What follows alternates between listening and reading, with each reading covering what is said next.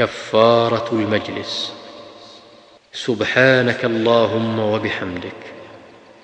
أشهد أن لا إله إلا أنت. أستغفرك وأتوب إليك.